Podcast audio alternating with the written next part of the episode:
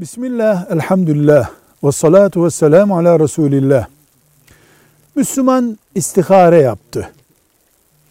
İstiharesinin sonucunun A şeklinde olduğunu düşündü.